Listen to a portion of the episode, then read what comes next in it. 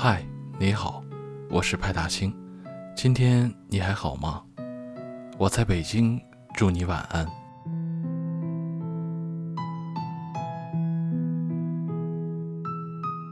一段感情走到谈婚论嫁的时候，大抵是两个人对这段感情最坚定的时候，相信眼前的这个人是可以和自己携手度过余生的人。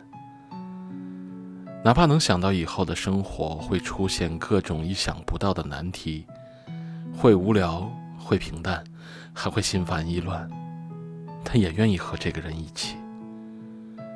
我愿意为了你去共同承担生活的苦与难，我愿意为了你改变我以往的生活状态，什么困难羁绊，都不能拦得住我和你在一起的决心。有人说，物质在感情里很重要。没有良好的经济条件，怎么花前月下？没有钱，怎么一起去远方呢？物质很重要，经济基础很重要。可是这个基础不应该是某一方提供，让另一方肆意消费享受，而是两个人共同搭建一个关乎爱和未来的小屋，一起生活，一起经历。奇葩说的这期辩论。我记得有一个辩手说过这样的一段话：一段好的感情应该是我有一根轨道，你有一根轨道，我们因为相爱而并轨而行，而不是因为我没有轨道，我跃入你的轨道里，那不是结婚，那是卧轨自杀。很多人两手空空的进入爱情，以为一句“我爱你”就可以抵过所有，就可以要求对方为你付出一切。奉献所有，你爱他，是你自己心甘情愿要做的，不该当做军功章随时拿出来邀功领赏。你爱他，其实是你的事情，又怎么能以爱之名绑架对方付出呢？我爱你等于我愿意付出，我爱你不等于我必须得到。人是需要有武器应对生活的，来让你的很多空虚、孤独。无助的时候，肯定自己并非一无所有。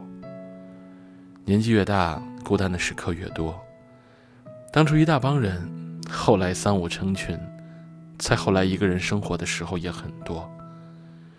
如果不搭建自己的世界，没有喜欢的工作，没有坚持的兴趣爱好，也没有稳固的价值观，你像一张白纸一样进入爱情，任凭对方在你的人生里。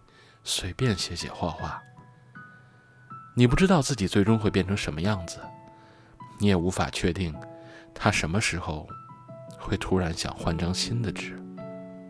很多人进入恋爱、进入婚姻，就主动缴械投降了，为了恋爱做了不少妥协和退让，到头来没了感情，还丢了自我。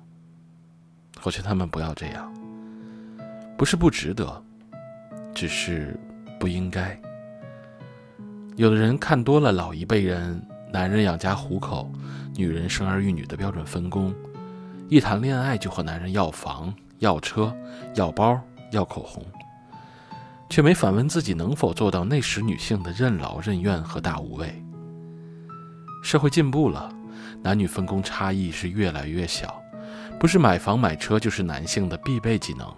也不是生儿育女就是女性逃脱不了的义务，这个社会更需要我们练就十八般武艺，而非交出选择的权利。学数学的时候，学过一个知识点，叫做交集。你有一个圈，我有一个圈，我们因为共同的兴趣爱好、一致的前进步伐、相似的生活理念，而让彼此产生交集。在我们相交的区域里。我们彼此认同。随着时间的推移，我们在对方人生里占据了越来越多的份额。我们共同经历、互相牵绊的事情越多，交集的面积就越大。